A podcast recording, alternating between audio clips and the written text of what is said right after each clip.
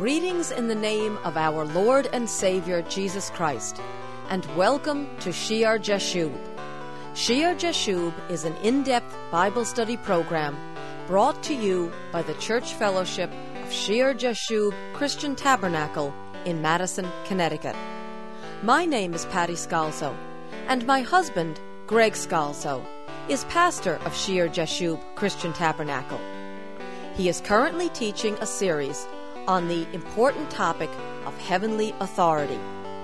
Pastor has been focusing on the life of Samson, and so we were in the Old Testament in the book of Judges, chapter 13 and verse 5, where Samson's mother is told by the angel of the Lord that her son will be a Nazarite who would begin to deliver Israel out of the hands of the Philistines.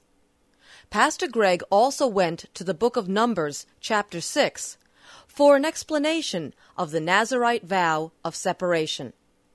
So, with our hearts open for what the Lord has for us, let's join Pastor Greg as he continues with his Sunday sermon.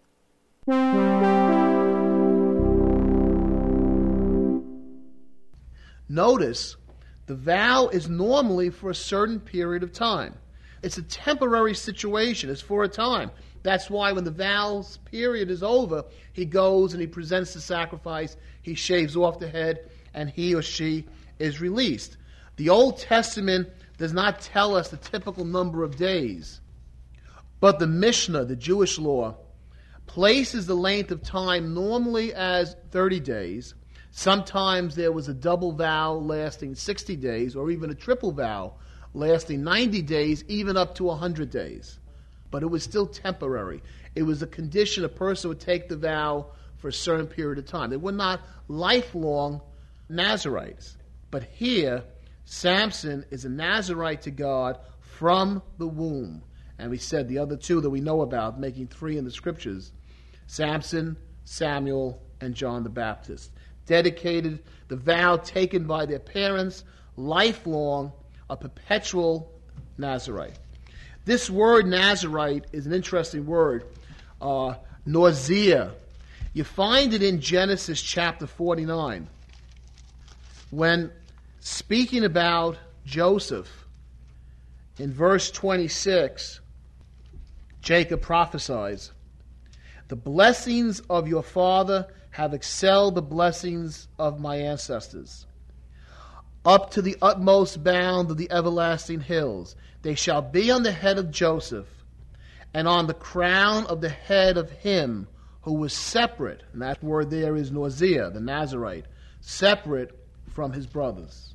He was separated. We know how Joseph was separated from his brothers. And that Nazarite, that word, embodies separation. There is another who was also a man of separation, one separated from his brothers. If you go into the New Testament, one very similar to Joseph, in Matthew chapter 26 and verse 26, it says, And as they were eating, Jesus took bread and broke it and gave it to the disciples and said, Take, eat, this is my body. Then he took the cup and gave thanks and gave it to them, saying, Drink from it, all of you, for this is my blood of the new covenant, which is shed for many for the remission of sins. But I say to you, I will not drink of this fruit of the vine from now on until that day when I drink anew with you in my Father's kingdom.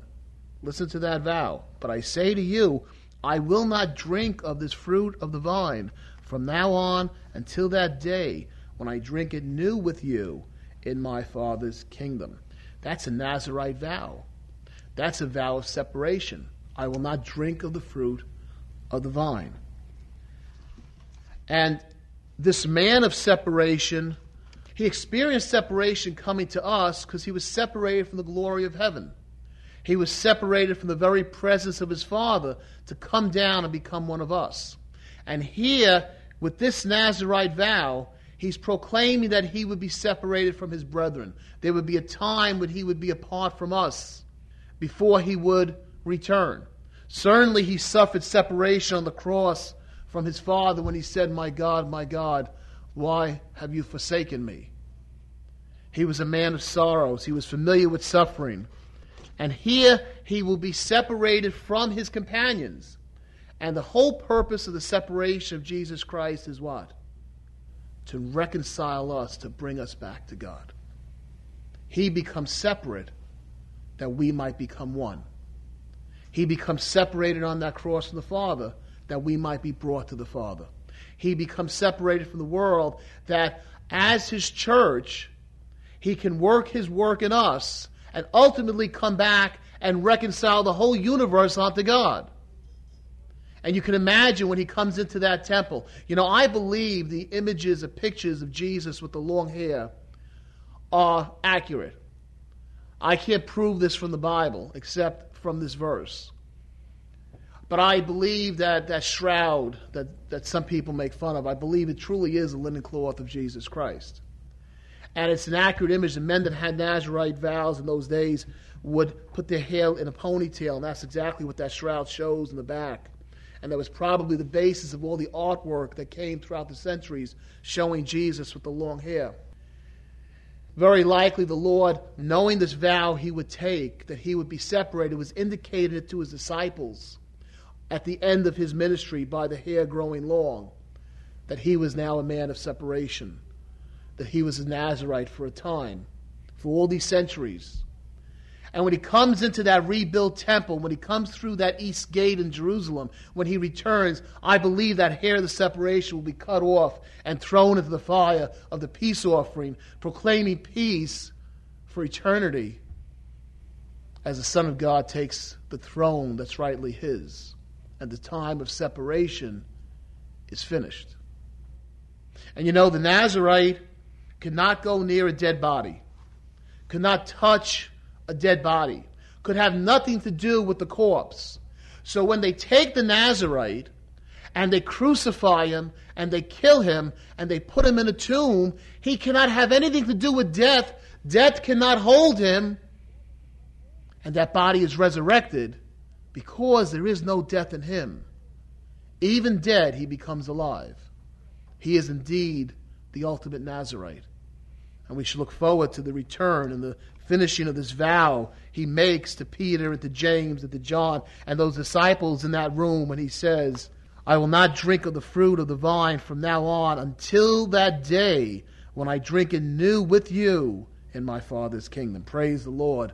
We look forward to that day of the great feast, of the banquet, when Jesus drinks the wine anew with us in his kingdom. Let's go back to Judges chapter 13. Verse 6 So the woman came and told her husband, saying, A man of God came to me, and his countenance was like the countenance of the angel of God. Very awesome. But I did not ask him where he was from, and he did not tell me his name. And he said to me, Behold, you shall conceive and bear a son. Now drink no wine or similar drink, nor eat anything unclean, for the child shall be a Nazarite to God from the womb to the day of his death. Notice the baby's alive from the womb to the day of his death. Then Manoah prayed to the Lord and said, O my Lord, please let the man of God whom you sent come to us again and teach us what we shall do for the child who will be born. Look at Manoah's heart. Even in this dark time of apostasy for Israel, when we discussed the time period of the judges, Manoah is a man who believes. He believes much quicker than Zacharias believes, right, in the temple.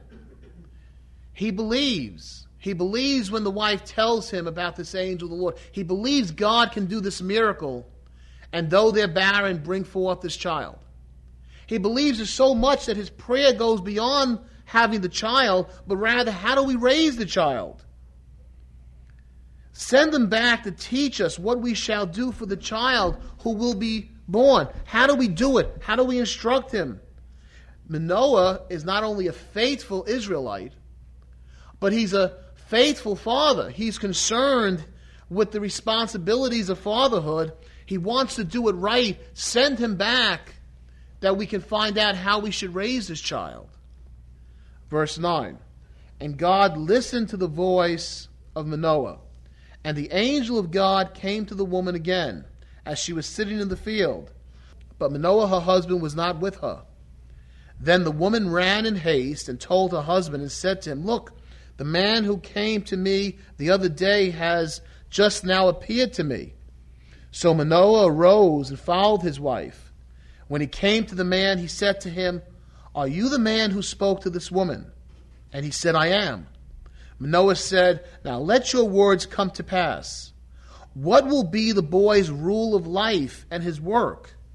Let your words come to pass. I believe it. Let it happen. But tell me, what will be the boy's rule of life and his work? How do we raise him? What should his work be? What is his rule of life? And the angel repeats what he said to the woman earlier, verse 13. So the angel of the Lord said to Manoah, Of all that I said to the woman, let her be careful. She may not eat anything that comes from the vine, nor may she drink wine or similar drink nor eat anything unclean. All that I commanded her, let her observe. The boy is to be a Nazarite. The boy is to have this vow of separation, but she's got to be careful while the baby's inside of her. The commandment to the mother to be careful with that baby that's in your womb. She may not eat unclean. She may not drink wine.